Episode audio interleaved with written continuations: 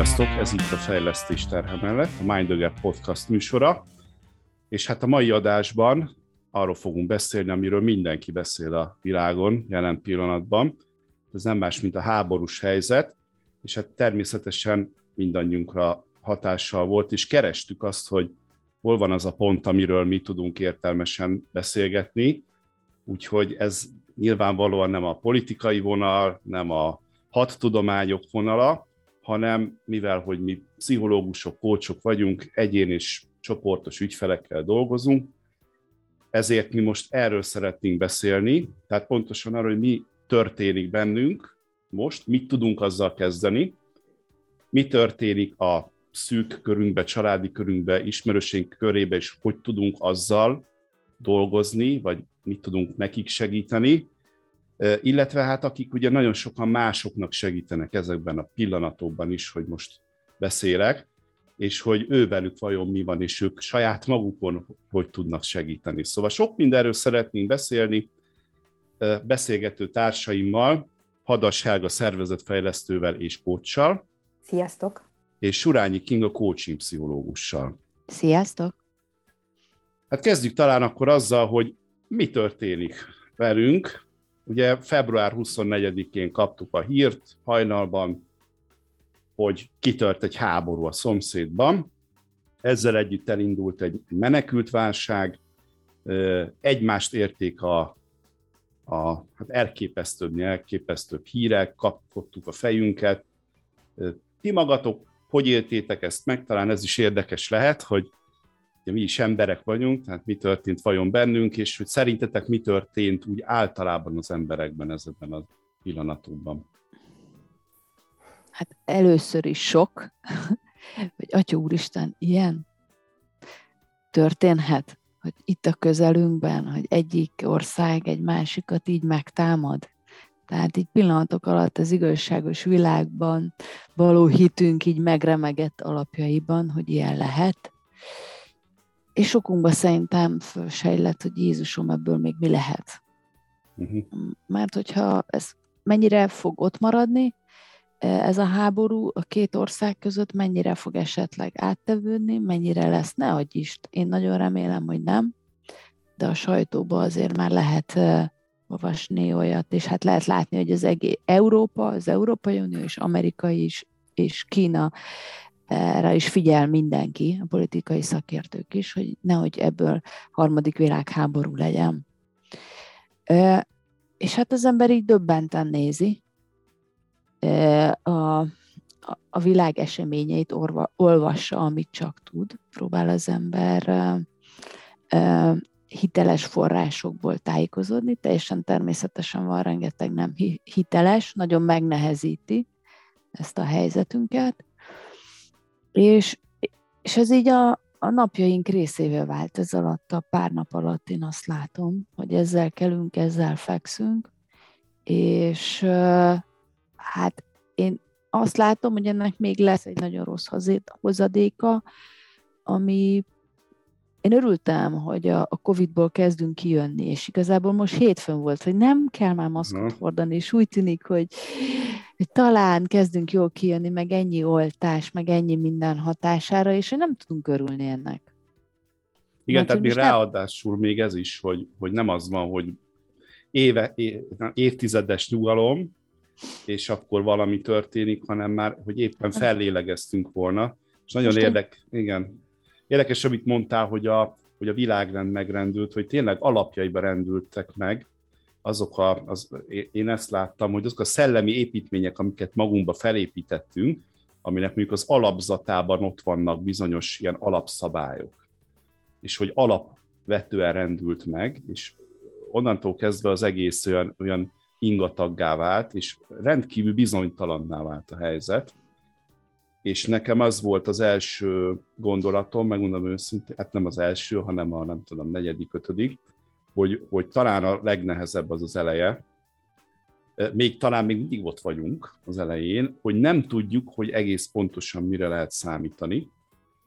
Ugye a Covid időszak is így kezdődött, ha emlékszünk, majd az adás során egyébként nem átallunk párhuzamot vonni a Covid időszak meg e között, nem azért, mert bármit is relativizálni szeretnénk, de hogy pszichológiailag bizony nagyon érdekes hasonlóságok vannak.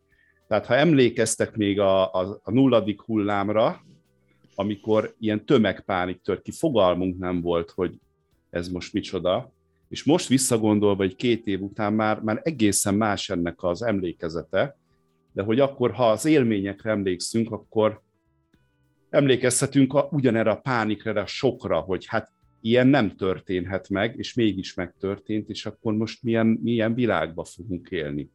Én ezt, ezt láttam, és ugye visszaemlékeztem arra, hogy ez utána ezzel kezdtünk valamit, ugye majd az egész adást tulajdonképpen erről fog szólni, hogy mit, és aztán az ember elképesztően jól tud alkalmazkodni a legelképesztőbb helyzetekhez. Tehát ott csináltunk magunkkal valamit, és aztán, aztán beálltunk valami olyan működésmódra, ami azért nem a optimális, de, de mégiscsak segített nekünk azért hosszú távon kibírni, ami most történt.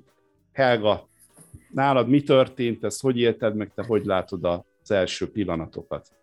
Azért volt jó, hogy ezt így elmondtad, ezt, hogy összekötötted így az első sok hatásokkal, mert pontosan azt történt így az enyém kis életemben, amit utána így fölemelve a fejem, láttam, hogy minthogyha a, az emberek nem akarják most ezt bele, beletenni az életükbe. Elég volt, nem akarunk most egy ilyen sok hatást, ez most úgy nincs. Mint hogyha én ezt érezném. Közben valahol az én személyes kis megélésem is ez volt, mert nálunk a, a február 24-e a lányom születésnapja, és 18 éves volt most. Tehát, hogy konkrétan négy napos sátoros ünnep kezdődött nálunk akkor hmm. családilag, és én arra az időszakra datál, szerettem volna datálni azt a internetmentes napokat is, mert tudtam, hogy akkor úgyis úgy el leszek foglalva a vendégekkel, meg mindennel, hogy ez nekem nem fog nehezemre esni, és, és emiatt meg kellett bontani ezt a, egy az, hogy mind az ünneplést, mind pedig az, hogy akkor mégiscsak elkezdtük bújni a netet és infókat gyűjteni.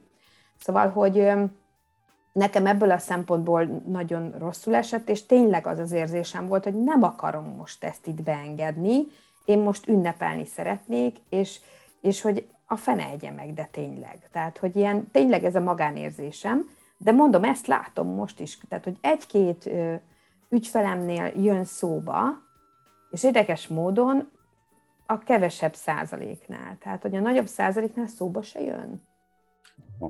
Zajlik az életük tovább, és zaj, mennek, jön, jönnek a hétköznapi problémák, akár a coachingban, tehát, hogy szóba se jön, én nem fogom szóba hozni, érted, hogyha nem dobja be a coachingkor a témát, hogy bocsi, hogy vagy ezzel most, vagy hogy érint. Megkérdezem, hogy van, és hogyha nem hoz a szóba, én nem, nem teszem bele ezt most oda a programba. De hogy, de hogy értitek, de nekem az a tapasztalásom, hogy valahogy így nem akarjuk fölemelni a fejünket, én így éltem meg egyébként. Uh-huh. Ja, az érdekes eszembe jutott, biztos ismeritek ezt a változási görbét, akik Igen. hallgatnak minket, szerintem ők is ismerik, hall, találkozhatok vele biztos. Ez a tagadás, elutasítás, depressziós, félem, stb. most nem tudom fejből, de uh, elég népszerű, és uh, itt most az a, a, talán a tanulság, hogy az első fázis az a, az a nagyon erős mentális ellenállás. A sok hatás, a és sok utána hatása, az ellenállás. Ami ugye igen. vagy egy ilyen letagadás, hogy ugyan már ez, ez nem is történik meg, vagy, vagy ezt nem akarom befogadni. Ugye most azért erre nehéz azt mondani, hogy nem történik meg. Covid alatt azért volt erre precedens, vagy, vagy egy ilyen megküzdési mód. Most inkább ezt talán, hogy, hogy nem akarom beengedni, és nem akarok szembenézni azzal, hogy mi történik bennem, és így kvázi bezárom magamba ezt a dolgot. Nem árt azt szerintem, ha itt most beszélgetünk arról, hogy hogy legyek én önmagammal, Ugye egy több adásban is felmerült a, már az a fogalom, hogy hogy olyan kedvesnek, elfogadónak lenni önmagammal szemben. Úgyhogy én ezt dobnám be most, hogy hogy viszonyuljak én ehhez a zavarodott én magamhoz. Össze vagyok zavarodva, nem akarok tudomást venni róla, de közben érzem, hogy ott van, feszít a dolog, meg még egy csomó minden más érzelmek vannak bennem, mi az, ami tud működni egy ilyen helyzetben? Hogy tudom magamat elfogadni, megnyugtatni? nekem a legnagyobb megküzdés az a bizonytalanság érzéssel van. Tehát az, az a fajta, hogy, hogy tényleg mi lesz holnap, vagy mi lesz egy, egy fél év múlva, vagy mi lesz egy teljesen mindegy, hogy mennyi idő múlva, tehát ez, ez nekem nagyon nehéz, és, és emiatt kutatom, meg keresem a híreket, mint hogyha valamit szeretnék, valami igazolást kapni onnan, hogy akkor itt valaki nekem megmondja, hogy mi lesz.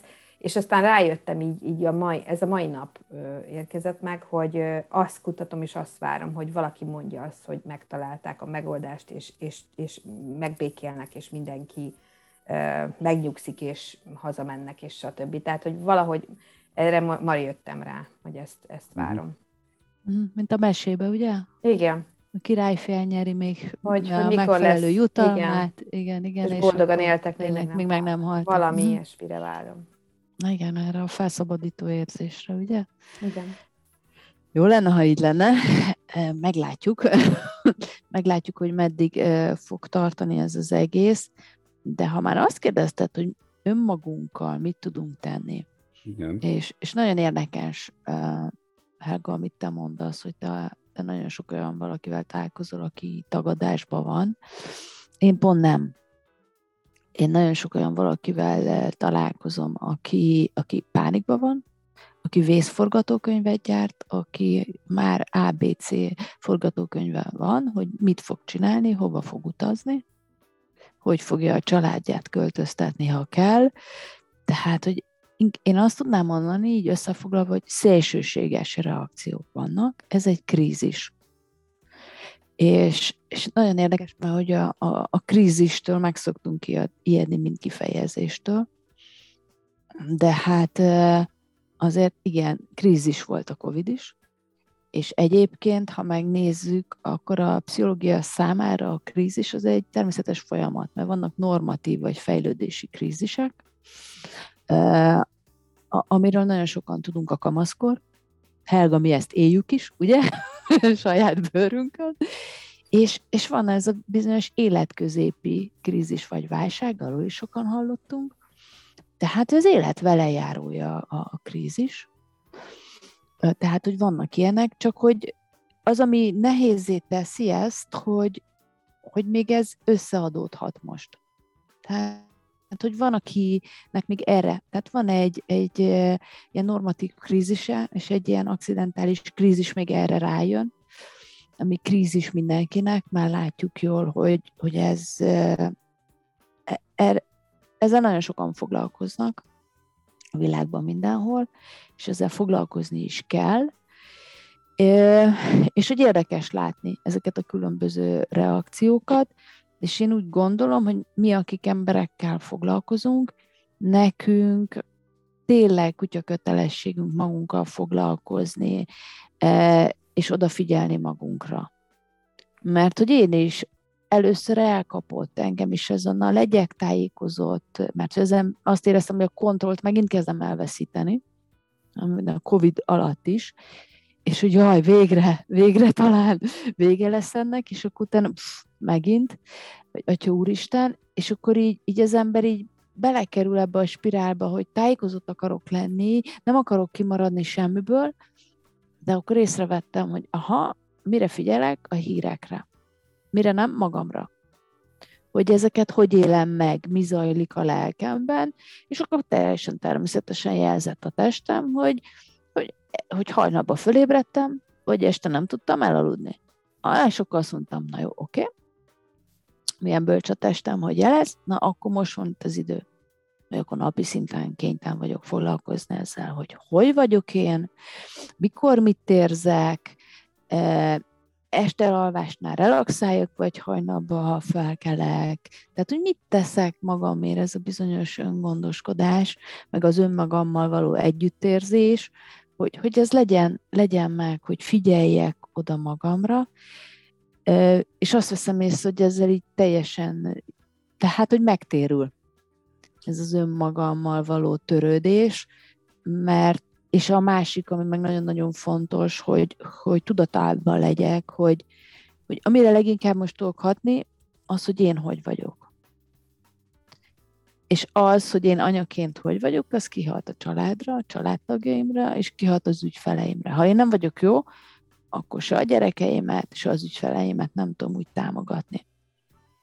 Ez és... azért ér... Bocsáss meg, ez azért érdekes ez az egész, amit mondasz, mert pont azt hozta elő bennem, hogy igen, ha én jól vagyok, nekem vannak, nekem is ilyen eszközeim, akár meditáció, illetve nekem még egy eszközöm van, amit így, hogy, hogy én szeretek kimenni így a természetbe, és akkor ott megélni ezt, de ezt azt hiszem Bálint, te is így vagy, hogy, hogy ott újra, mintha megtalálni magam, vagy így ki sétálni, vagy kifutni az agyamból ezeket a dolgokat, és, és stb. De azt ér, nekem ilyenkor az volt a végső érzésem, érzésem, hogyha ilyen krízisbe is voltam, vagy ilyen krízis éltem meg, hogy, hogy ö, ö, egy ilyen öröm állapotot ö, idéztem elő magamnak, hogy segítsem ezzel újra feltölteni magam. És most képzeljétek el, hogy ez volt az első olyan eset, hogy szégyeltem ezt az örömállapotot. Én pont erről akartam bocsánat, beszélni, hogy bozasztó ilyen paradoxon ez a helyzet, hogy arról beszélünk, amikor, hát most ebben a pillanatban, amikor ezt veszük fel az adást, akkor azt hiszem két milliónájára menekülteknek a száma, és én nem tudom, én folyamatosan lőnek városokat, és halnak meg emberek, szerintem az adás felvite alatt is biztos. És egy ilyen helyzetben azt mondani magamnak, hogy ö, akkor most szentelek valami időt magamra, egyrészt azért, mert tudom, hogy ezt nem fogom tudni hetekig, hónapokig, vagy ne adj Isten évekig bírni, tehát muszáj, szerintem ezt mindenki tudja, és közben megjelenik a bűntudat, hogy hát én most tényleg magammal foglalkozom, hát itt közben emberek menekülnek, tehát borzasztó nehéz ezen szerintem mentálisan át fordulni, de én azt mondom, hogy muszáj megtenni hosszú távon, majd mindjárt beszélünk arról, hogy mit tudunk tenni ténylegesen, hogy jobb legyen, és mi az, amivel csak meg tudunk küzdeni, vagy alkalmazkodni tudunk hozzá, de amit tudunk tenni, az mindenképpen az, hogy az akkumulátorainkra vigyázunk. Már csak azért is, mert hogy úgy néz ki, hogy hosszú távon lesz rá szükség magunknak is, meg a családunk számára is. Tehát ha úgy tetszik, akkor ez egy feladat, hogy figyeljünk oda magunkra, és ez nem biztos, hogy könnyű lesz. Tehát lehet, hogy fognak jönni érzések, hogy most itt vagyok, sétálok egy fél órát vagy egy órát az erdőbe, vagy meditálok 30 percet, vagy most úgy döntök, hogy lefekszek aludni este 11-kor és hétig alszom, és próbálok 8 órát aludni, hogy kipihent legyek, és közben folyamatosan történnek az események, és folyamatosan zajlik a, a krízis. Én nem tudok erre, de ha tudtok, szóljatok, nem tudok erre ilyen csodamódszert, valószínűleg nincs is, hanem egyszerűen tudatos, két dolgot szerintem érdemes tudatosítani. Az egyik az az, hogy minden, ami zajlik bennünk, az természetes. Tehát maga, hogy a Kinga is mondta, tök jó, hogy a krízis az egy természetes folyamat, ilyen helyzetben beindít bizonyos mechanizmusokat, ezt most éljük, és ez most rendben van. Tehát azok a dolgok történnek, amik ilyenkor történni szoktak. Pánik, lefagyás, düh, nem tudom, mindenki másképp éli meg. Ez egy természetes reakció. Az is egy természetes dolog, ez, és akkor e, itt utalni kell arra, amit te mondtál, hogy, hogy az ember nem bírja bizonytalanságot ez is már több adás belőtt, hogy egyszer úgy vagyunk összerakva, hogyha nem értjük, hogy mi, mi, mi zajlik, vagy nem nincs meg valami info, akkor nem nyugszunk addig, amíg azt meg nem tudjuk szerezni. És ezt persze ki is használják a televíziók, internet, social media, stb. És folyamatosan ugye arra mennek rá, hogy kattintsál, mert hogy most jött egy új hír azzal kapcsolatban, hogy, hogy akkor mi lehet a megoldás. És ez megy most már tíz napja, Egyetlen egy ráhatásunk van arra, az a saját viselkedésünk.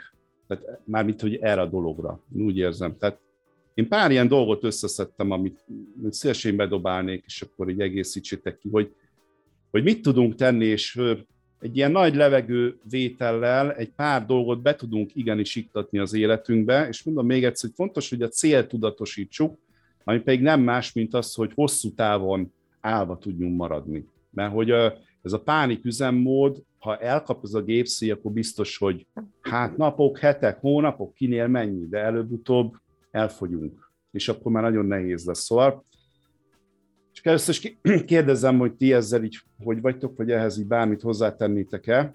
Igen, én nagyon szívesen. Én nagyon-nagyon kíváncsi lennék, vagy egy kicsit, hogy ti mit gondoltok erről. Én egy kicsit azt érzem, mintha az univerzum furcsa fintora lenne, hogy, hogy tanultunk-e a Covid-ból. Mert hogy a Covid, már sokat beszéltünk erről mi egymással is, hogy, hogy a Covid az alkalom is volt, lehetőség is arra, hogy, hogy megtanuljuk a magunkat, az érzéseinket, az indulatainkat kezelni. És dolgozzunk magunk, hogy figyeljünk magunkra, figyeljünk befele, ez az önismeret, önreflexivitásunkat fejlesszük. És hogy kérdés, hogy aki ezt megtette, akkor, akkor ezt most tudja használni. Ami akkor működött, az most is működhet. De ha ott megsporoltuk, akkor most már nem tudjuk megsporolni. Azt az időt, energiát, hogy ebből kénytenek vagyunk belefektetni, mert a, ahogy te mondod, akkor hát vagy kiégünk ebbe így érzelmileg, vagy, vagy egyszerűen ez a tanult tehetetlenséget fogjuk megélni, tehát különböző válfaja lehet, de az biztos, hogy ez ki fog hatni a, a, a pszichológiai jólétünkre, és a, és a teljesítményünkre is, és az emberi kapcsolatainkra is, hogyha nem teszünk magunkért. Tehát egy kicsit, mintha azt érezném, hogy, hogy és egy kicsit azt gondolom, hogy át is keretezem ezt az egész helyzetet, és próbálom abból az aspektusból nézni, ami egyébként egy szörnyű dolog, mint ahogy már az elején említettem, hogy, hogy nézzük meg, hogy, hogy ez, a, ez a helyzet, ez valamire rákényszerít minket. Arra, hogy, hogy jobban megismerjük önmagunkat, hogy ezekben a helyzetekben mikor mit élünk meg. És, és hogy kezdjük el ezt a befele figyelést. Tehát van a megélő énünk, meg ez a megfigyelő énünk, hogy én most akkor mi történt itt? Mit gondoltam? Mit éreztem? Hogy vagyok én ezzel? Az az érzés hol jelenik meg bennem? Melyik testrészemben, hol, hol szorongok, vállamba, gyomromban, mit élek meg. Tehát, hogy egy kicsit kezdjek el magamra figyelni, hogy, hogy, hogy tudjam e, ezt a helyzetet elbírni. És segítőknél írták le még a Covid alatt is egyébként, hogy odáig el tud menni a dolog. Ugye ha ráállunk nagyon erre, hogy így másokon segíteni természetes ösztönből, akkor azt figyelték meg, hogy a kimerülésnek például ilyen tünetei vannak, hogy lecsökken a táplálékbevitel, megszűnik a, tehát gyakorlatilag az életfunkciók.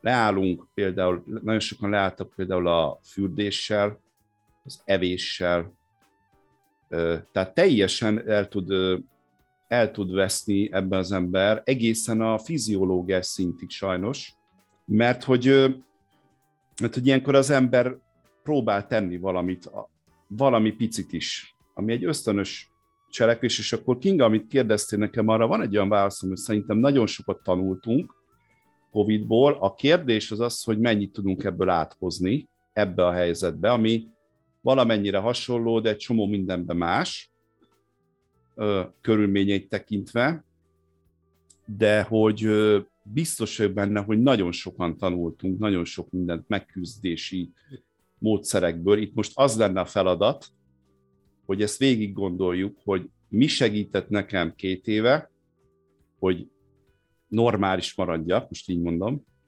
mit tudnék abból felhasználni ebbe a helyzetbe, hogy normális maradjak, és hogy tudjak, ott tudjak lenni azoknak, akik fontosak, legyen ez a családom, legyen ez a menekültek, legyen ez a bárki.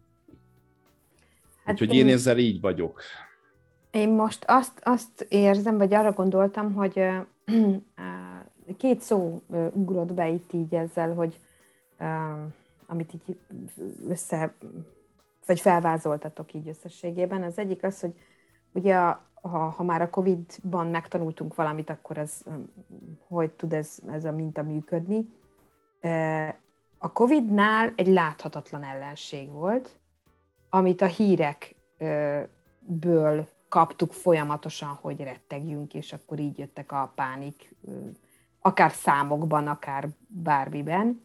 Itt meg ugye egy látható ellenségről van szó, idézőben az ellenség, még, nem, még ezt, ezt, itt a jelen életünkben még nem éljük meg így, és szerintem pont ezért nem ö, tűnik úgy, mondjuk az én ö, ügyfeleim körébe, vagy akiket, akikkel én beszélgetek, hogy ők megélnék, megélnék ezt a pánikot.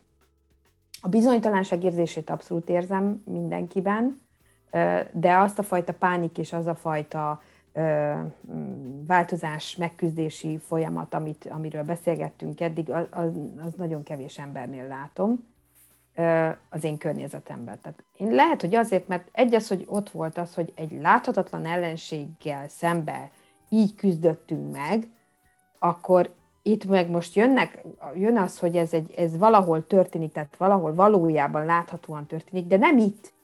Tehát, hogy, hogy ez, a, ez a itt és mostban nincs úgy benne, mint a láthatatlan ellenség, hogy neki már, ugye mivel nem látom, az az itt és mostban is azonnal benne van. És pont ez a, a, az, ami így elgondolkoztatott, hogy, hogy akkor, amikor én ö, ezt megéltem, akkor nekem pont ez segített, hogy akár mi a valós ebből, mennyire van jelen az itt és mostban ez nekem, és hogy ezt hogyan tudom magamnak átkeretezni úgy, hogy, hogy ne pont én okozzam magamnak azt a fajta lelki stresszt vagy állapotot, ami nem valós. Ez nagyon érdekes, amit mondasz, hogyha így nézem, akkor ez a, hogy a Covid sokkal közelebb volt hozzánk, hiszen, hiszen konkrétan meghalhattak rokonaink, tehát van, volt bennünk egy ilyen félelem, és hát nyilván most is lehet, akinek rokona veszélybe van, de, de hogy talán messzebb van, de ugyanakkor meg láthatóbb mégiscsak, ugyanannyira nem befolyásolható, hogy most éppen milyen bombát dobnak le, meg hova. Illetve ott tőlünk több száz, több ezer kilométerre történnek tárgyalások, hogy akkor azt ki mit mond, ki kinek mit nyilatkozik, vagy tehát nagyon kevés ráhatásunk van a dolgokra. A COVID ilyen szempontból hasonló volt, hogy ott is nagyon, és akkor meg rá is térnék arra, hogy akkor egész konkrétan mit tudunk mit tenni, hogy ugye valahol szerintem a kulcs az az volt, hogy hogy tudatosan szét tudjuk-e vajon választani azokat a dolgokat, amire csak egy pici is ráhatásunk is van, azoktól, amire nincs ráhatásunk egyáltalán, mert a két dologgal kétféleképpen lehet megküzdeni. Itt most egy kicsit elméleteznék, elnézést nem szoktunk, de most, most talán hasznos, hogy ugye itt a megküzdés, mint, mint fogalom, az már egy ismeretes dolog a pszichológiában, és kétféle megküzdési módról beszélnek, ami itt szokott működni, az érzelemközpontú megküzdés és a feladatközpont. Az érzelemközpontú gyakorlatilag azt jelenti, hogy próbálunk kezdeni valamit így magunkkal, ami éppen zajlik bennünk. A feladatközpontú meg mi nekiállunk megoldani a, a problémát. Na most akkor, hogy ezt így elmondtam, már fölmerül a kérdés, hogy hát itt mit lehet megoldani egy háborúban, mit tudok én tenni. Ugye a következő a helyzet, hogy, hogy elsőre sokszor az a válasz, hogy hát semmire nincs ráhatásom. Amiről ugye most beszéltünk, hogy egy néhány dologra van. Tehát ez a dolgunk nekünk, hogy eldöntsük, hogy mi az, amire semmi ráhatásunk nincs, és akkor ebben az esetben azt mondja egyébként a szakma, hogy ha nincs ráhatásom, akkor nekem az érzelem központú megküzdés felé kell a, a vonatkozásokba menni. Amire viszont van ráhatásom, ott pedig a feladatközpontú irányba kell menni. És akkor szerintem erre egy kicsit beszélgethetünk, hogy mi az, amire azt mondjátok, hogy semmi ráhatásunk nincs, tehát ami egyszerűen csak megtörténik velünk, és mik lehetnek ezek az érzelmi megküzdési módok. Most itt nyilván nem feleltetni szeretnék, hanem hogy így, hanem ugye itt arról beszélünk, hogy a bennünk lévő érzések, a bennünk lévő folyamatokkal valamit kezdeni óhajtunk, hiszen nem tudjuk megoldani, hiszen ez történik. Szóval kezdjük talán akkor ezzel. Uh-huh. Hát egyrészt uh, nagyon érdekes, érzésről beszéltél, de úgy gondolom, hogy nagyon sokszor az érzést megezelőzi a gondolat. és itt nagyon sokszor jönnek az automatikus negatív gondolatok, hogy ez a mindent feketén-fehéren látunk, vagy elkezdünk jövendölni, hogy akkor Jézusom mi lesz, és a negatív forgatókönyvet elkezdjük gyártani, és szerintem ez nagyon-nagyon fontos, hogy ezt próbáljuk meg megállítani. Nagyon sokszor, amikor érezzük, hogy kezdünk így kattogni, akkor ez a gondolat, stop, technika, amikor egyszerűen leállítjuk magunkat, és azt mondjuk, hogy nem, ezt most én művelem magammal, ez nem biztos, hogy így fog történni, ezt most az én agyam generálja. Már ez nagyon tud segíteni abba, ha a gondolataimra odafigyelek, és amikor ezek az automatikus negatív gondolatok elindulnak bennem, hogy leállítsam, mert akkor már egy egészen más érzés fog bennem kialakulni. Mert hogyha hagyom ezeket dorbézolni, akkor a szorongás fog fokozódni, a stressz bennem. Azzal, azzal egészíteném még ki, hogy talán, hogy itt a nagyon heves érzések kapcsán még egy dolgot tudunk tenni, ez pedig az, hogy keressünk olyan embereket, akikkel ezt meg tudjuk osztani. És ugye elsőre ez fura lehet, hogy hát... Társas támasz. Társas támasz keresni, igen. Egyébként azt mondják, hogy ez az egyik leghatékonyabb érzelmközpontú megküzdési módszer, tehát gyakorlatilag az, hogy összeülünk néhányan és elkezdünk erről beszélgetni, nem azért, hogy megoldást keressünk erre, vagy bármi segítséget. Mi is ezt csináljuk most? Kicsit egyébként igen, valamennyire. Tehát, hogy egyszerűen a saját érzéseimet ki tudjam magamból beszélni. Ezt ventilációnak is hívják, szóval, hogy így egy, megfigyelhetjük, hogy olyankor egy picit talán ilyen megkönnyebbültebbnek érezhetjük magunkat, hát abban az esetben, hogyha ez meghallgatásra talál. Ugye a meghallgatás alatt azt értjük, hogy nem próbáljuk a másikat nyugtatni, lebeszélni arról, hogy panaszkodjon, megoldani helyette, stb., hanem hogy úgy el, elfogadni, és úgy megosztani, és így kibeszélni magunkból, kiadni magunkból. Akár családi körben is szerintem lehet, hogyha azt érezzük, hogy, hogy itt a feszültségek ott vannak mindenkiben, és akkor erről ér beszélni szerintem, és ez egy jó dolog lehet. Hát ez persze kinek, kinek érdemes mérlegelni, hogy, hogy milyen körben. De hogy egyébként nem véletlen, hogyha begondoltok, hogy a, Hát a krízis pszichológiának nagyon nagy hagyománya van, például az Egyesült Államokban, ott az első pillanattól kezdve mondjuk egy ilyen tornádó el, elvisz egy, falu, egy kisváros például. És ott maradnak, nem tudom én, százan, úgy, hogy az összes vagyonuk mindenük elveszett, és van egy ilyen, persze egy egyéni foglalkozás az elején, és ahogy csak lehet, rögtön összerakják őket csoportba. És a csoportban tulajdonképpen semmi más nem történik, csak ez, amit most itt elmondtam, hogy beszéljünk erről, hogy mi van benned, hogy fogalmaz meg azt, hogy mi történt, hogy érint téged, és hogy, és hogy ezt, ezt megosztjuk egymással, és van egy ilyen érzés, amit a, a, így olvastam a stressz pszichológiája kapcsán, hogy elképesztően erős ez a, ez a nem vagyok egyedül a bajban érzés. Ja, nagyon sokszor ilyenkor az ember úgy van, mert hogy úristen, bennem most ilyen nagy viharok dúlnak, és nem tudok vele mit kezdeni, és pusztán az, hogy azt ér, megtapasztalom, hogy most 5 hatan itt vagyunk, és mindenkibe tombol a vihar, az ad, ad, tud adni egy ilyen megtartó erőt. Érdekes jelenség, de működik. Szerintem ez nagyon-nagyon-nagyon fontos. Nekem vannak is ilyen munkaélményeim, hogy amikor tartottam ilyen csoportot egy cégnél, és pusztán ez, hogy jé, te is így érzed magad? Te is? Te is? Már ennek volt egy ilyen nagyon eh, óvóvédő közege, hogy jaj, hát akkor nem velem van baj. Nem én reagálok erre túlzottan, hanem a másikba is, akkor ez teljesen természetes. Mm. Tehát, hogy revitalizálódnak a, az érzések, meg hogy minden rendben van, hogy én e, így érzem, és ez szerintem nagyon-nagyon fontos, amit te is említettél, hogy, hogy az, hogy én most rosszul vagyok, az teljesen rendben, rendben van. És egyébként azt se felejtsük el, hogy szörnyű kimondani, de ilyenkor a pánikrohamok száma is meg tud nőni. Tehát az is sajnos rendben van. Az is rendben van, igen. Hogyha valaki, és hogy akkor tudjuk-e, hogy mit kell csinálni. És amit még mondtál, hogy ami még nagyon-nagyon érdekes lehet, amikor azt érezzük magunkon, hogy így a szorongás kezd el hatalmasodni rajtunk, akkor nagyon-nagyon fontos, mert akkor, akkor ilyen beszűkült állapotba kerülünk, hogy akkor ilyen külső dolgokra elkezdünk odafigyelni.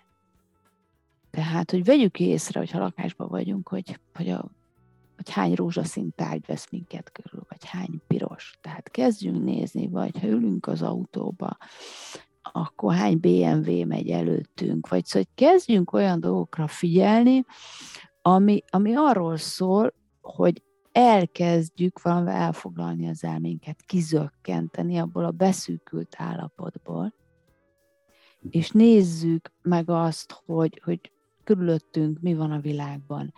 Ez is nagyon sokat tud segíteni abba, hogy esetleg ne legyen pánik, csak érezzük, hogy kezd el hatalmasodni rajtunk. Tehát ez is nagyon jó arra, hogy kizökkentsük magunkat abból az állapotból.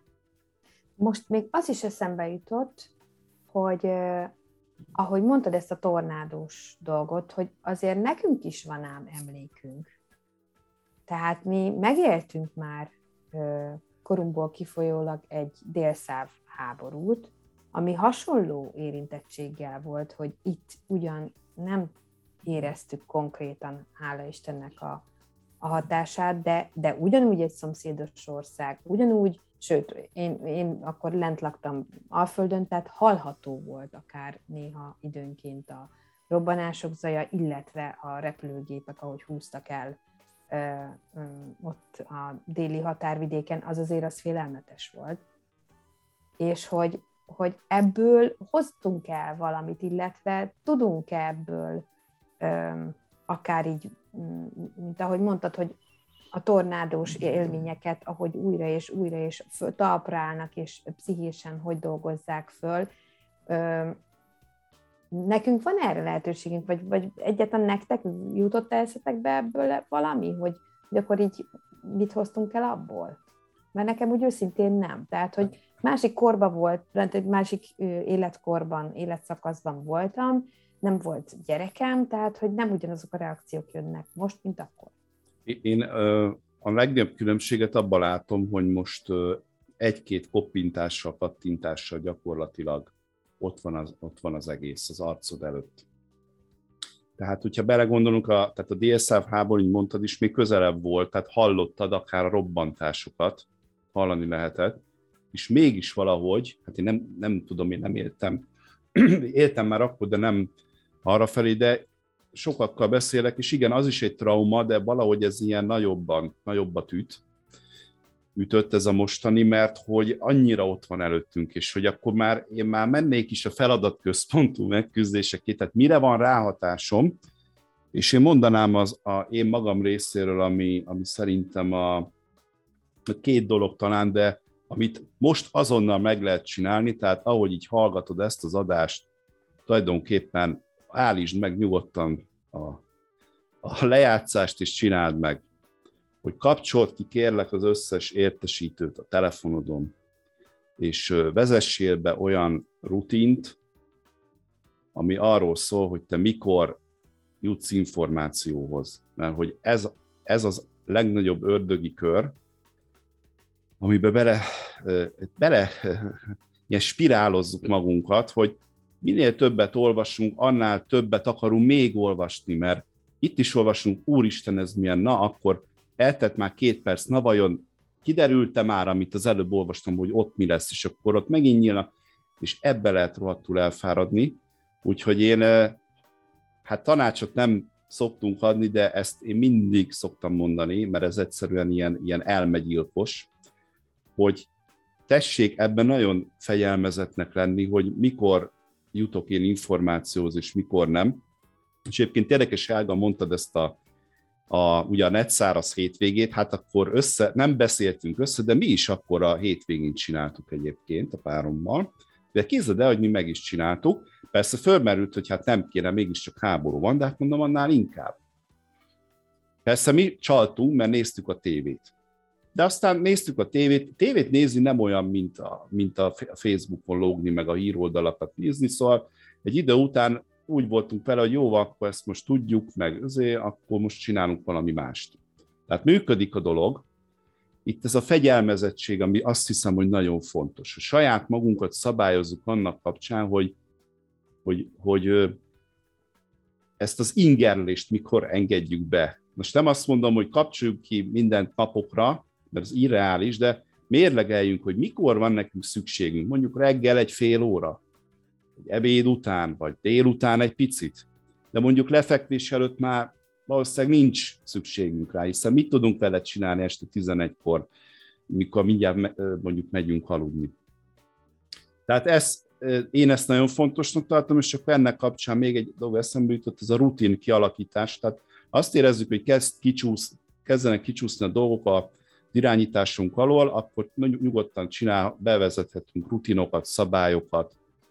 Mikor kelek, mikor eszek reggelit, ebédet, mikor nézek híreket, mit csinálok, munka alatt mit nem csinálok. Egész nyugodtan is ebbe lehetünk nagyon következetesek önmagunkkal szemben.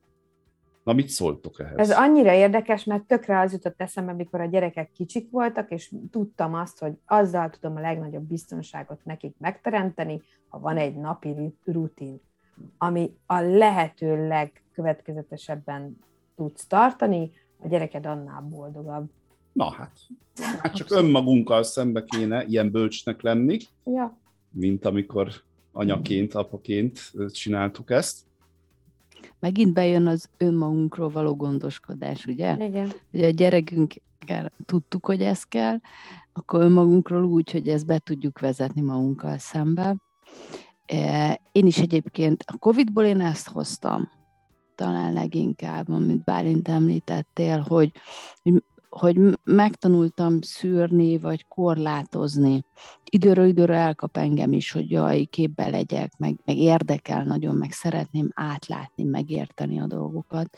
Nyilván ennek az egésznek azért jócskán van pszichológiai vonulata is, és nyilván az ember nagyon akar utána menni, meg megérteni dolgokat, de hogy nekem is le kell állítani magam, és én is azt vettem észre, pont amit te említettél, hogy este lehetőleg ne ne tegyem, akkor garantált, hogy akkor érzem, hogy lefekszem, és akkor még ilyen vagyok, mert hogy, hogy, hogy feszült a testemben, az a feszültség ott marad, amit okozott ez a sok hír és ennek a lenyomata, és hogy ez nem tesz jót, ezzel csak ártani fogok magamnak, és igazából tehát semmi haszna nem lesz azzal, hogy én akkor elolvasom, csak magamnak ártok.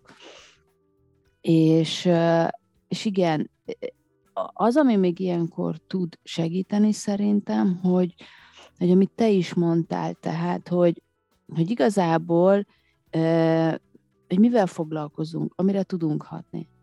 Ugye?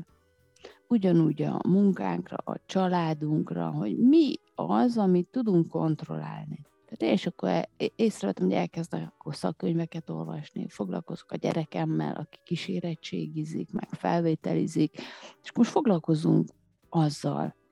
Mert hogy arra tudunk hatni, azt tudom befolyásolni. A gyerekemnek van rá most közvetlenül szüksége, ő vele foglalkozzak. Mert, mert nyilván azzal, hogy egy, egy ilyen helyzetben mondjuk nem állok mellette, ő neki van most szüksége arra, hogy vele legyek, és őt támogassam, azzal nem fogok jót tenni, hogy én közben a neten lógok. Igen, mert azt jött eszembe, hogy hallgattalak, hogy még amit szoktak mondani, hogy ilyen kis célokat érdemes kitűzni, akár ilyen napi cél, vagy, vagy ilyen félnapi, hogy akkor most, hogy én most akkor ezt, ezt a valamit megcsinálom ma, hogy mondjuk le az lehet egy cél, hogy akkor beszélgetek a kisfiammal, kislányommal erről, vagy, vagy, vagy valamilyen konkrét segítséget megteszek, és akkor szerintem itt már még beszéltünk erről is, hogy maga a segítés, mint, mint aktus, az egy feladatközpontú megküzdési eszköz. Tehát segítek másnak, másoknak, és közben magamon is segítek, hiszen azt érzem, hogy valamit azért, azért tettem mégiscsak a helyzetnek egy ilyen nagyon picit is jobbá tételébe. Tehát ez, ez egy bevált dolog, itt azt érdemes talán mérlegelni, hogy mi az, amit én így, így jó szívvel, tényleg reálisan, és magamat hogy elfogadva és magammal elfogadó módon ö, léve, vagy és keresem a jó szót, szóval, hogy így hogy, hogy jóban, jó szívvel tudok elvállalni. És ez lehet, hogy csak annyi, hogy átutalok valamennyi összeget, de nem biztos, lehet, hogy tök oké, okay, ha azt mondom, hogy most nekem nincs erre pénzem, akkor ki, lehet, hogy valaki másnak tudok segíteni azzal, hogy fölhívom telefonon. Tehát bármi, tehát ha belegondoltok, akkor biztos eszetekbe jut valami, amit, amit, amit úgy, úgy szívesen megtennétek, és szerintem ez a szívesen, ez a jó szó.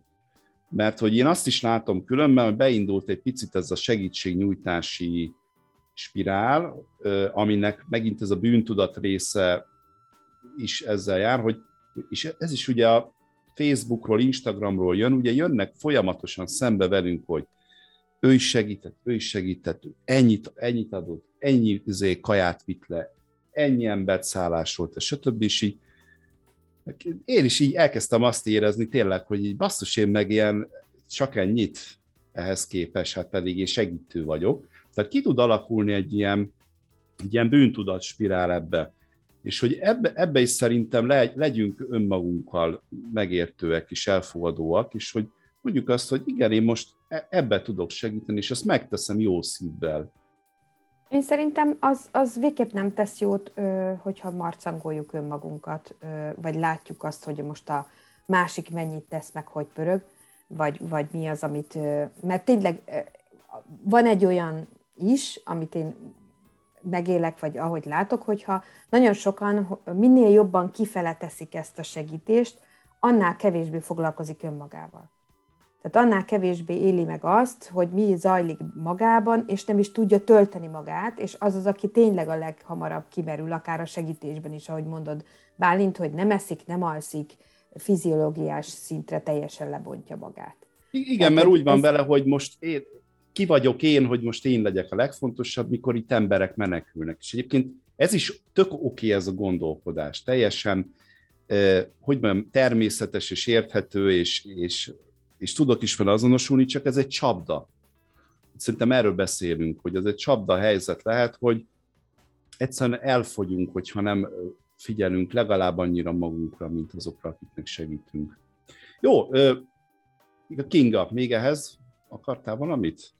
Nem, igen, én is úgy gondolom, tehát, hogy itt az erőforrásainkat, ez legyen anyagi, vagy bármilyen, ezt jó, érdemes felmérni hogy, rá, hogy olyat adjunk tényleg, a, amit képesek vagyunk adni, és nem kell erőn fölül adni és segíteni, csak hát igen, ezek a transgenerációs örökségek, ugye? Hogy vajon Aha. kiben mi fog beindulni azzal, hogy háború van, és, és azért kinek a családjába volt, és hogy kiben milyen nyomógombok lettek megnyomódva ezáltal, ez nagyon-nagyon változó lehet, és igen, és hogy az is nagyon-nagyon érdekes, hogy igen, hogy aki ilyen nagyon feladatközpontú, és én azt is gondolom, hogy akik ilyen nagyon racionálisak, az, azok nagyon, én látom jó ismerősöm, én ismerőseimen keresztül, hogy akik ilyen nagyon két lábon álló és racionálisak,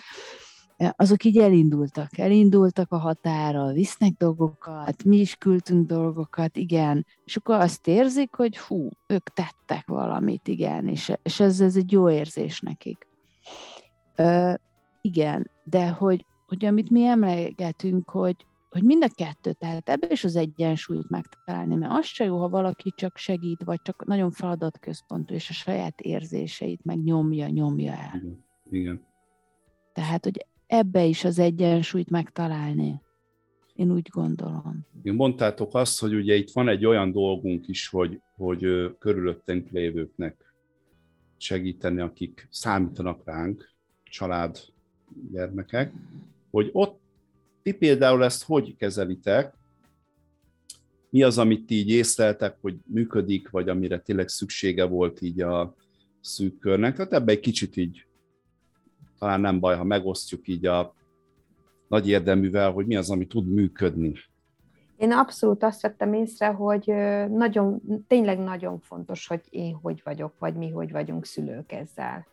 És hogy ha behozzuk a, a témát, a, akkor úgy, vagy behozódik a téma, akkor úgy beszéljünk róla, hogy akkor ott tényleg megállunk egy picit ott figyelemmel, értő figyelemmel, tényleg ahogy, ahogy kell, hogy meghallgatjuk, és, és megértjük, hogy most ott mi történik.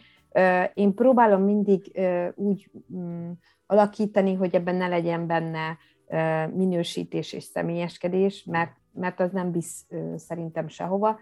De óhatatlan, amikor a 18 évesem lázad, háborog, dühös és stb. és teljesen joga, mert hát abban a korban van, hogy neki ez a dolga hogy, hogy most uh, igazságérzete nagy legyen, és megmondja a, a véleményét. Ettől független, vagy ettől függően és függetlenül természetesen azt, azt azért úgy ezt a négy fal között, ahogy megbeszéljük, hogy mennyit vihet ki belőle, az is fontos szerintem. A, a kisebbik gyermekem, ő, ő, én, abszolút azt látom, hogy ő teljesen azt tükrözi, amit én. Tehát, hogy ha, ha én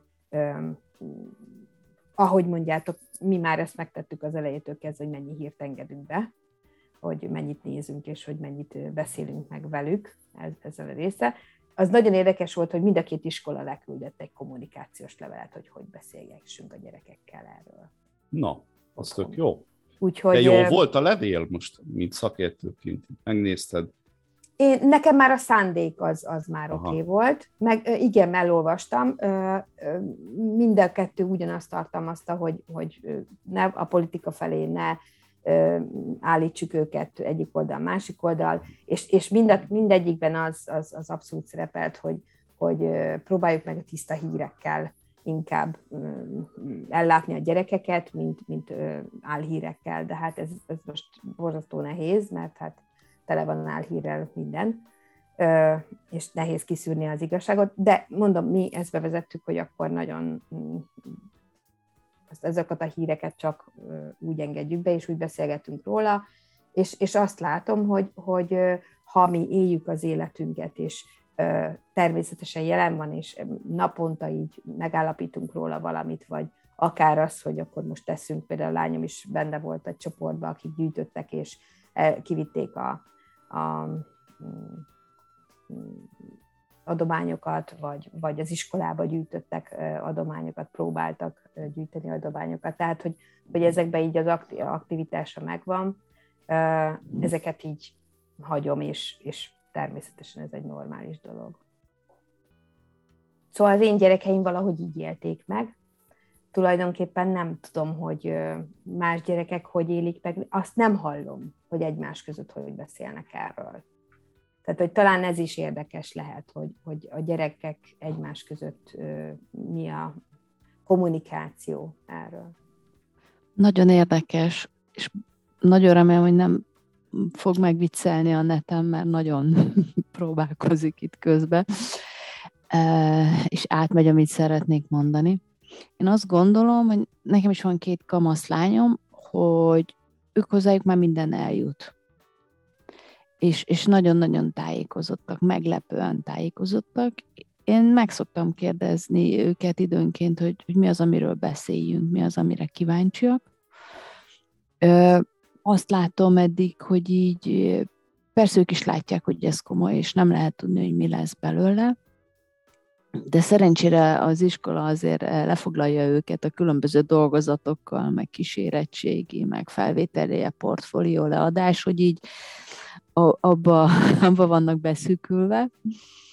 De, de nagyon-nagyon érdekes dolog ez, hogy például van olyan ismerősöm, aki, aki elhatalmasodott az, hogy jaj, ebből mi lesz, és úgy érezte biztonságban magát, hogy legyen forgatókönyve, és elkezdte a, a kisebb korosztályra, kisebb gyerekével is átbeszélni, hogy mit fognak csinálni, hogy akkor beülnek a kocsiba, és akkor ezt viszik, meg azt viszik.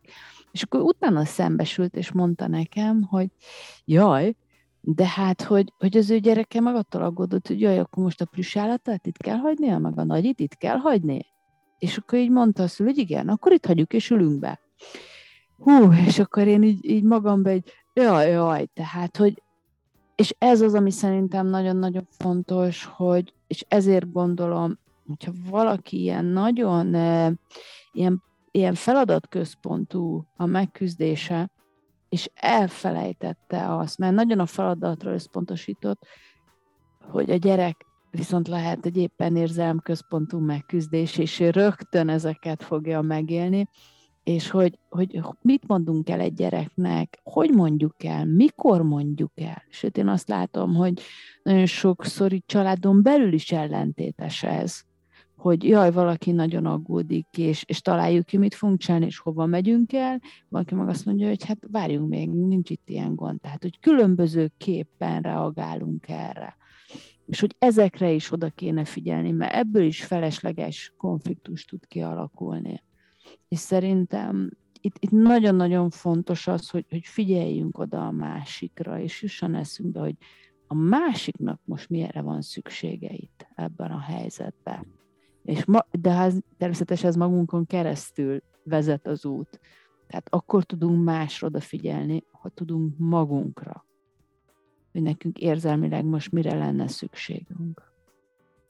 Igen, ez érdekes, amit mondasz, hogy a, más lehet a kontroll megélése is. Természetesen egy gyermek ebből az egészből talán még annyit sem él meg kontrollálhatónak, mint amennyit mi megélünk, mert mi mondjuk tudunk autót vezetni, ha úgy van, tehát valami, valamennyit érzünk, és egy gyermek lehet, hogy még jóval kevesebbet, valószínű, hogy talán sokkal kevesebbet is ért ebből, mint mi, életkor függő persze, és hogy talán nála ez a, nagyobb ez a káosz, és hogy inkább az érzelemközpontú dolgok azok, ami nála működik, hogy erről beszélni, meg megtudni azt, hogy neki most mire van szüksége, mi van benne, és hogy azzal, azzal dolgozni. Tökülön.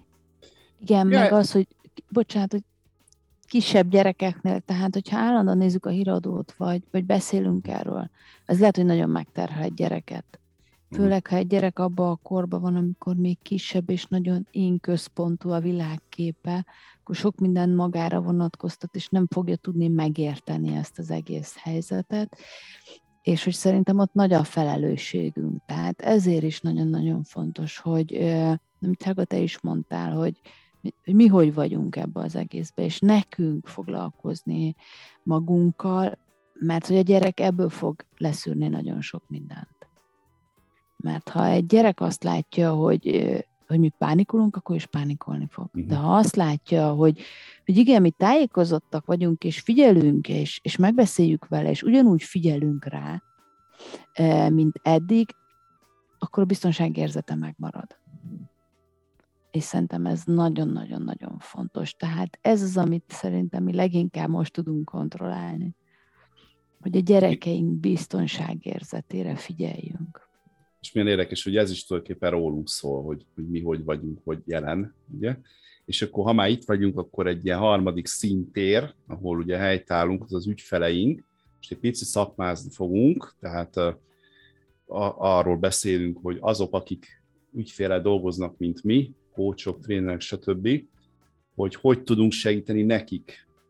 Ugye különböző helyzetben lehetnek érzelmi állapotban, megküzdési referenciával, és hogy mit tapasztaltok, illetve hát hogy kezdtetek el dolgozni ezzel, ha egyáltalán elkezdtetek, ugye itt Ágo már mondtad, hogy, hogy nálad nem nagyon jött elő, Kínálad mondtad, hogy elég rendesen előjött, és nálam is ilyen vegyes. Van, akinél előjött, van, akinél nagyon nem.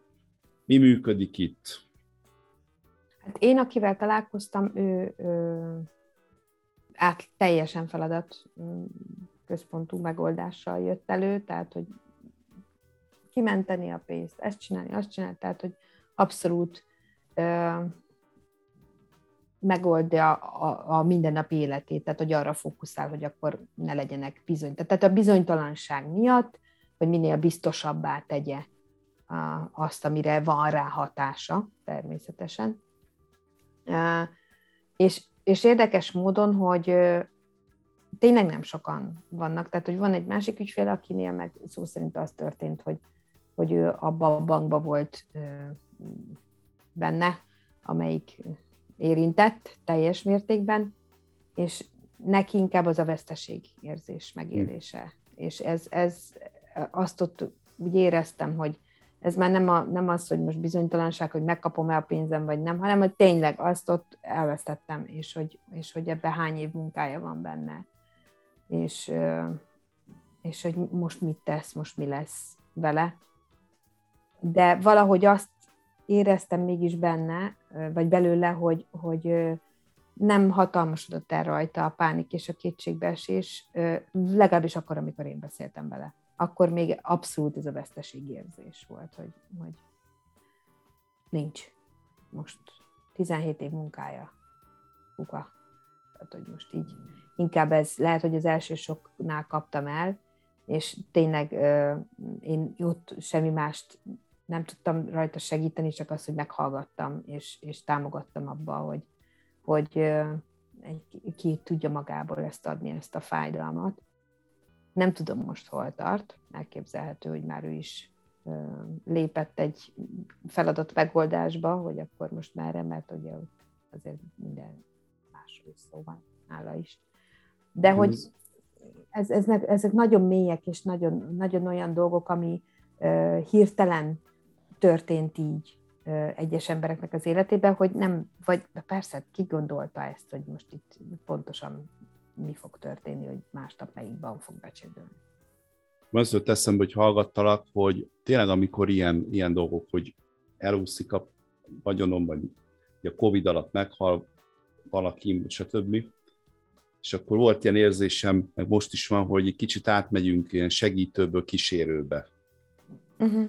Tehát, hogy, hogy itt talán az a, egyébként, hogy ugye akik gyászsal foglalkoznak, gyászfeldolgozással, ők is valahogy így vannak. Tehát egy gyászban mit tudsz segíteni? Tehát meghalt valaki, aki nekem fontos volt, de abba tudsz segíteni, hogy kíséred ebbe a folyamatba. Ennek vannak állomásai, ott vele történik dolgok, és hogy ott vagy mellette, és, és fogod a kezét, és így nem ráncigálod magad után, meg nem is lögdösöd hátulról, hanem, hanem mész mellette, és kíséred ebbe a folyamatba. Azt hiszem, hogy ez az, ami ilyenkor tud működni. Mm. Én is úgy gondolom, hogy ez a kísérés nagyon-nagyon fontos, és nekem is volt olyan ismerősöm, aki, akivel régebben sokat dolgoztam, és, és fölhívott, és így megkérdeztem, hogy hogy van. Mondta, nem jól. És így rögtön mondta, mondta, mondta, hogy igen, mi van vele, és hogy érzi magát. És igen, igen, igen, és, és én nagyon örülök, hogy, hogy hívott és mondta. És, és az, hogy meghallgattam, hogy vele voltam, és megértettem őt, hogy ő mibe van, szerintem az, az sokat jelentett neki. És mivel ő ilyen nagyon probléma megoldó üzemmódban volt, szerintem arra is így ki tudtunk találni valamit, hogy ezt a helyzetet hogy, hogy tudja kezelni. Mert hogyha valaki, akivel együtt él, nagyon másképp közelíti most ezt a helyzetet, mert ebben a krízisben másképp vagyunk jelen, mindenki a saját személyiségével, megküzdési módjaival, és hogy hogy legyen nyitott a másikra, meg hogy találjanak egy közös megoldást, az szerintem nagyon-nagyon fontos. És az is nagyon érdekes, amit látni lehet szerintem, hogy hogy mondjuk az a dű, az a frusztráció, ami most emiatt a helyzet miatt jelen van, ez vajon hogy tevődik át más helyzetre, hogy vetítődik ki más helyzetre. Tehát én például ma az egyik ügyfelemnél ezt éltem meg, és nagyon-nagyon érdekes volt, hogy, hogy egy, egy, egy ilyen piszlicsári dolog, ami egyébként piszlicsári, az most ilyen bú, ezt váltotta ki belőle. És hogy így nyilván nem kezdtem el győzködni, hogy Jézusom mi ez, és most, most mi, mi történt, mert tudtam, tenni, hogy... vagy igen, nem erre az irányba. Igen, igen, mert, mert tudtam ő, hogy ki tudja, mi van az ő lelkébe, és ez most itt vezetődik ki erre a kis dologra, itt élheti meg a dühét, e, e, ezen a kis apró dolgon keresztül. És hogy szerintem erre is oda kell tudnunk figyelni, meg ezt is észre kell venni és hogy itt is nem jó, ha elkezdünk így kétszázal tanácsot osztani, e, hogy ú, és, és ne, mert egyrészt nincs nálunk a bölcsökköve, másrészt most ez másról szól. Igen, itt a Covid alatt is emlékszem, hogy az el, elég nagy divatja lett annó ennek, hogy hogy akkor tá- anyagok jöttek ki, videók, podcastek, stb. És egy kicsit így be van, féltem is, mielőtt ezt elindítottuk, hogy nehogy ez a adás is erre a sorsa jusson, hogy itt most akkor osztjuk az észtolót, van, akinek tulajdonképpen csak egy meghallgatásra lenne szüksége, de hogy kétségtelen, hogy, hogy bennünk van ez a segíteni, segítői szándék. És ez nem biztos, hogy erre van szüksége az illetőnek. Tehát, hogy az, amit Kinga, te is azt hiszem, hogy a család kapcsán feltették kérdés, hogy mire van, hogy arról beszélünk, amire szükség, vagy azt csináljuk, amire szükség van. Szerintem itt is ez a jó, lehet a jó megközelítés, és hogy például lehet, hogy nem coachingra van szüksége mondjuk egy coaching ülés alatt. Akkor aki nem erre van, hanem akkor mire van, és akkor át tudunk menni egy ilyen kísérőbe, vagy egy más minőségbe. Szóval ne akarjuk, ugye itt, ha most kócsok hallgatják az adást, akkor ugye ilyenkor be, bekapcsol lesz, hogy na, akkor most betalok egy ilyen modellt, egy grót, egy megold, na, és akkor elindulunk ebbe és közé. De lehet, hogy neki most nem erre van szüksége, hanem hogy most abba, abba, hogy egy kicsit megálljon, és így magát, magáról beszéljen egy picit, és hogy megoszta, hogy milyen veszteség érte, és így tök jó, hogy itt van valaki, aki meghallgatja, és így empatizál vele. Igen, abszolút egyetértek e, ezzel, hogy, hogy szerintem ez egy ilyen alkalom lehet. És nekem az is eszembe jut, hogy, hogy egy, egy kis ördög itt bujkál bennem, hogyha valami, hogy Helga, amit te mondtál, hogy ez az ügyfél ilyen nagyon megoldásorientál, és nyomja-nyomja, hogy én lehet, hogy mondanék neki valamit, hogy, hogy milyen érdekes, hogy te ilyen helyzetbe is mennyire tudsz a feladat, csak a feladataidra összpontosítani, hogy csinálod ezt? Én lehet, hogy, hogy egy kicsit így, így megmutatnám neki azt, hogy ő hogy működik, és hogy ezáltal hogy hat rám. Mert hogy nagyon sok felsővezető így nagyon ki tudja zárni a külvilágot, és ilyen nagyon feladat központú megküzdése van, és nem vesz észre, hogy körülötte, meg hogy vannak a többiek. És hogy, hogy egy kicsit így megmutatni, hogy, hogy hogy vagy te ehhez az egészhez. Egyrészt lehet arra az oldalról, hogy hú, tök jó. Hogy kezeled ezt? Milyen belső erőforrásokra tudsz támaszkodni? Mert bámulatos. De, de egyébként meg azt is, hogy és, és a többiek szerinted ők is ilyen jól vannak? Ők is így tudják így ezt a helyzetet kézbe tartani, kezelni? hogy egy kicsit így megmutatni nekik, hogy nem biztos, hogy mindenki így áll ehhez a helyzethez. Mert hogy azt, amit most a Bálint mondott, hogy hogy mi kócsok is beleeshetünk abba a hibába, hogy ilyen nagyon feladatközpontúak vagyunk, és ilyen célorientáltak. A vezetők is alapvetően ilyenek egy felső vezető. De hogy vannak olyan helyzetek, amikor ezt egy kicsit félre kell rakni, és megnézni, hogy hogy van a másik.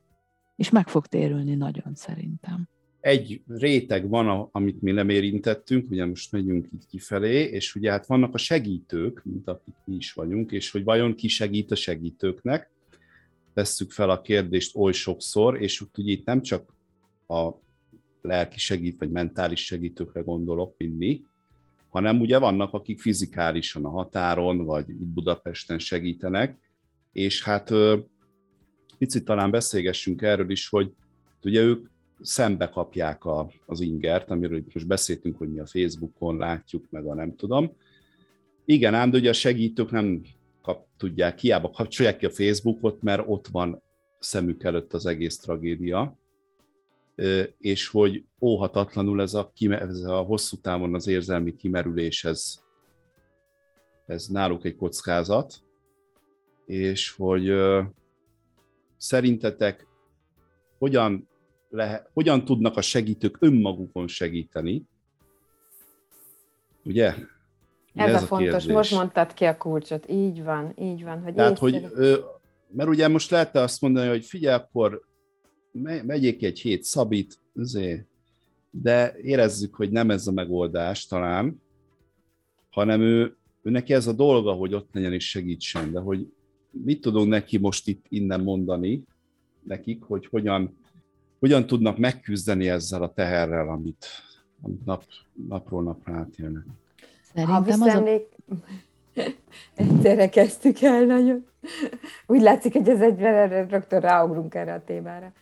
Szerintem, ha visszaemlékeztek, akkor a Covid alatt is küzdöttünk ezzel hogy a segítőket hogyan tudjuk, és, és én, én megmondom őszintén, én nem találtam azt igazi megoldásnak, vagy nem jött az az igazi megoldás, hogy például az egészségügyi dolgozók kaptak a megfelelő segítést, vagy ugye, hogy nem? Tehát, hogy itt, itt ebben, ebben egyetérthetünk, hogy ebben nem, nem vagyunk jól. Tehát, hogy én meg ezt látom, hogy ha már egyszer ott sem tudott működni, akkor, akkor most itt mit kéne másképp csinálnunk, hogy működjön? Hát tudott volna működni, ott nem tud. E, egyébként én ismerek olyan embereket, akik azért ezzel foglalkoztak, nem volt olyan nagy hírvelés, de kétségtelenül volt.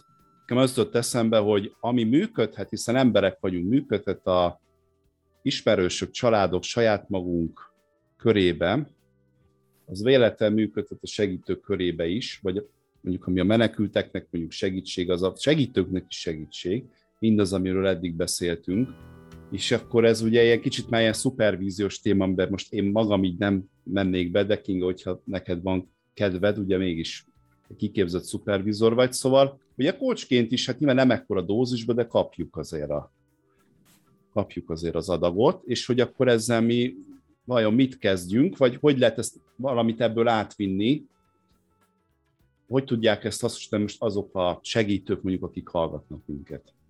Mhm. Szerintem nagyon-nagyon fontos, hogy, hogy van mit tanulni. Tudjuk jó, hogy vannak olyan orvosok, ahol a Bálint csoport működik, ezt már nagyon jó kitalálták, hogy a segítő. Nem rólam nevezték el. Ez jó. Köszönöm.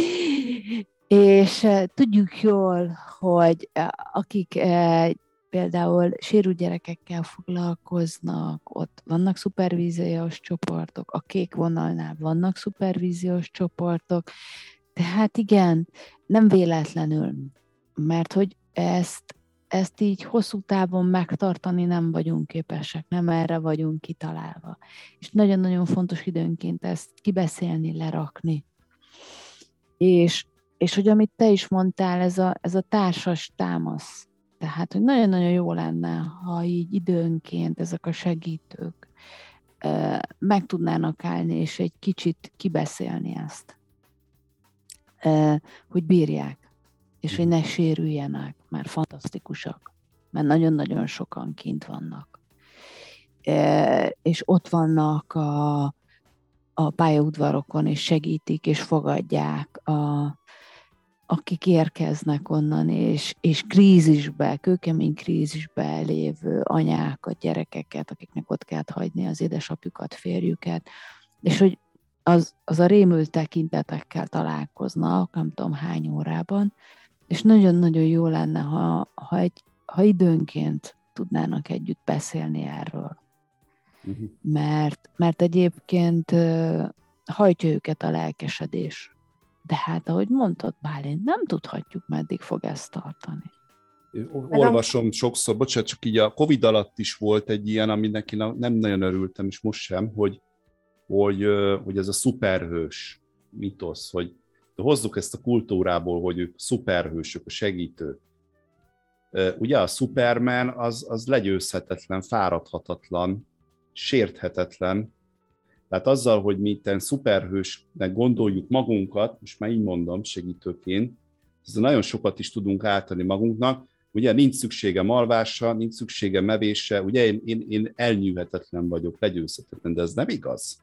Nem vagyok valójában szuperhős, vagy hát mit tudom én, olyan szuperhős mondjuk, mint a Batman, mondjuk, aki maga egy húsvér ember, most mindegy, tehát nem vagy sérthetetlen segítőként, ugyanolyan ember vagy, ugyanolyan érzéseid vannak, ugyanúgy kimerülsz, ugyanúgy elhasználódsz, és szükséged van neked is azokra a dolgokra, amit te is megadsz másoknak. Meg itt van egy másik jelenség is szerintem, amit figyelnünk kell, hogy a, ugye a segítők közül vannak csoportok, akik kapnak képzést erre. tehát hogy mint segítő a, a, a, úgy lépjen föl, vagy, vagy egyáltalán, hogy ezt hogy kezelje utána, vagy, vagy hogy ne vonódjon be, stb. De itt nagyon sok civil elindult. Igen. És, és inkább az látszódik, hogy uh, nincs mögötte teljesen a szervezettség, hanem így egyénenként indultak meg, és, és mindenki valahogy próbál segíteni a saját lelkiismerete szerint, és ők egyáltalán nincsenek erre fölkészítve. Igen, ilyen mentális elsősegély képzésen, én még így a Covid alatt elvégeztem, ott kötelez egy fejezet volt, hogy hogyan segítsél magadon. Tehát itt, amiről most beszélgetünk, az volt egy külön, külön egy fejezet, a négy, négy nagy fejezetből az egyik nagy. És azt mondta például az előadó, hogy ez a legfontosabb fejezet az egész képzés során. Tehát ezt most úgy hallgassátok. És hogy ez baromira tényleg, Helga, ez mennyire igaz, hogy nagyon-nagyon sok, hála Istennek azt kell, hogy mondjam, hogy sok civil, illetve hát ilyen lakossági segítő van, mi inkább azt mondom, mert még a civil szervezeteknél is ez szerintem itt ott benne lehet. Nem tudom.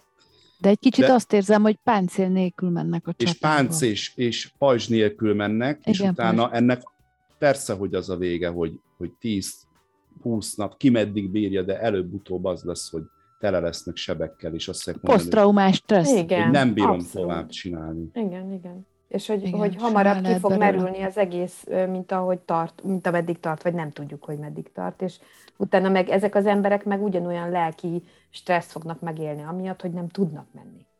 Vagy hogy Na, hát akkor mit tudunk, igen, akkor mit tudunk így, így jó szívvel javasolni nekik?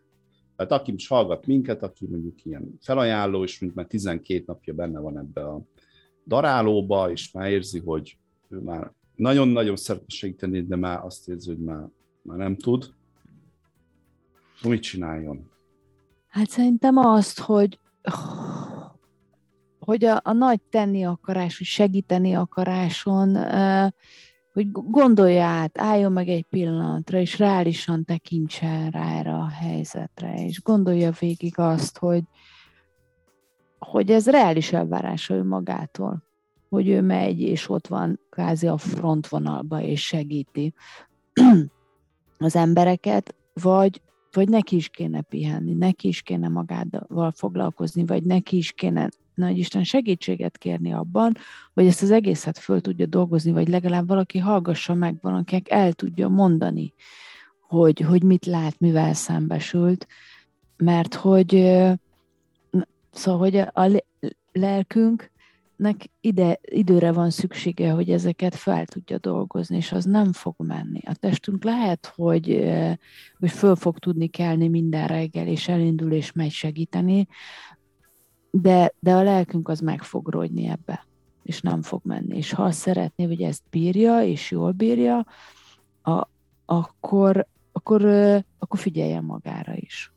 Pontosan, hogy egy kicsit tekerjen vissza most a podcast elejére, mert ezzel kezdtük. Igen. Meg abszolút igazad volt Bálint abban, hogy a, a képzésnek az a legfontosabb része, hogy önmagaddal hogy foglalkozz, és önmagadat hogy töltsd meg, és hogy, hogy óvd meg mindentől. És ennek kapcsolatban is gondolkodtam, hogy tudok-e konkrétumot mondani, sajnos nem, de ez lehet, hogy csak azért, mert én nem vagyok elég informált, hogy hova tud fordulni itt-ott, ott ugyanolyan ilyen adhok módon látok felajánlásokat, ami egy tök jó, tehát hogy legalább ilyen kisebb-nagyobb csoportok vannak, tehát hogyha ha van ilyen és tudtok ilyenről, akár itt kommentbe is meg lehet osztani, én azt gondolom, minden segítség hasznos lehet, amennyiben az ö, szakszerű, azért ezt tegyük hozzá, mert hogy ö, ez is fontos, és ez nekünk is dilemma azért sokszor, hogy nekünk meddig ér a takarónk, legalábbis nekem, minden beszéd többes számba. Na, szóval, hogy hát egyrészt igen, hogy olyan módon segíts magadon is, mint hogy másokon segítesz, vagy ahogy a, ahogy a családodon segítesz, és hogy ebben, ebben itt lenni. És még egy dolog, ami eszembe jutott a segítők kapcsán, nem is az én eszembe jutott, hanem egy ilyen kedves kollégám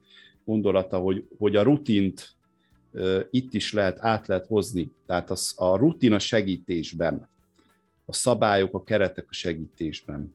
Uh-huh. Nagyon hasznosak tudnak lenni, tehát önmagam számára rutinokat, szabályokat tenni, hogy meddig, meddig segítek én. ezek mind olyan egyértelműsítő keretek, szabályok, amik így elsőre valószínűleg nagyon nem fognak nekem tetszeni. Állandóan át akarom hágni majd, de ha azt tudatosítom, hogy én ezt azért csinálom, hogy én ezt sokáig tudjam csinálni, akkor az segíthet. Jó, tehát hogy lehet az, hogy most többig nyomom a gázt, és leolvasztom a motort mondjuk 20 nap alatt, vagy azt mondom, hogy tudatosan visszaveszek, kereteket szabok önmagamnak, szabályokat hozok, hogy kinek segítek és kinek nem segítek, vagy miben nem segítek, ami nagyon nehéz lesz, de be tudok állni egy olyan működésre, ami lehet, hogy hónapokig, vagy nehogy Isten évekig is tud működni, fenntartható módon. Ez, ez egy konkrét jó tanács. Tehát ez egy abszolút, abszolút, szerintem ez egy kivitelezhető, konkrét jó tanács, Bálint. Igen, szerintem egyrészt az, hogy magunkkal szemben is, tehát, hogy figyeljünk, ez a rutinok, meg vegyünk vissza, meg hogy kérünk segítséget, tehát a társas támaszt használjuk. Szerintem ez mind a kettő olyan, hogy, hogyha már ő segít, a, akkor, akkor szerintem az úgy, úgy működik, hogy, hogy akkor ő neki is tudnia kell, hogyha neki van segítségre szükség, akkor ő is tudjon segítséget kérni. Oké, okay, hát azt hiszem, hogy azt hiszem, hogy körbejártuk a témát, most már egy jó, majdnem másfél órája, de hogy a szándékos is volt, hogy ilyen hosszabb adást szenteltünk ennek, hogy amennyi bennünk van, annyit szerettünk volna nektek átadni. Nagyon köszönöm nektek a beszélgetést. Nekem segített. Most azt érzem, hogy, hogy jól esett nagyon, és remélem, hogy nektek is hasznos volt, akik hallgattátok lehet, hogy még visszatérünk erre, hogy alakulnak a dolgok valószínűleg, illetve hát mi is próbálunk segíteni, ahogy lehet, és ebbe lehet, hogy lesznek fejlemények. Hát minden esetre most akkor így ilyen gyors csomagban ennyit gondoltunk. Köszönöm szépen a beszélgetést. Kinga, neked is, Helga, neked is. Én Mezőfi Bálint voltam, az elején szerintem nem mutatkoztam be szokás szerint, de most itt a végén elmondom és hát vigyázzatok magatokra, és akkor szerintem én ennyit mondanék, más nem is, most ez a legfontosabb. Így tudunk vigyázni mindenki másra is. Minden mereszi nagyon, Én is nagyon köszönöm a beszélgetés, nagyon hasznos volt nekem is, és, és merem remélni, hogy aki meghallgatta, talán egy pár gondolattal gazdagabban fog igazából elmenni, vagy azt elviszi magával azt a pár hasznos gondolatot. Úgyhogy köszönöm nektek én is. Sziasztok! Sziasztok!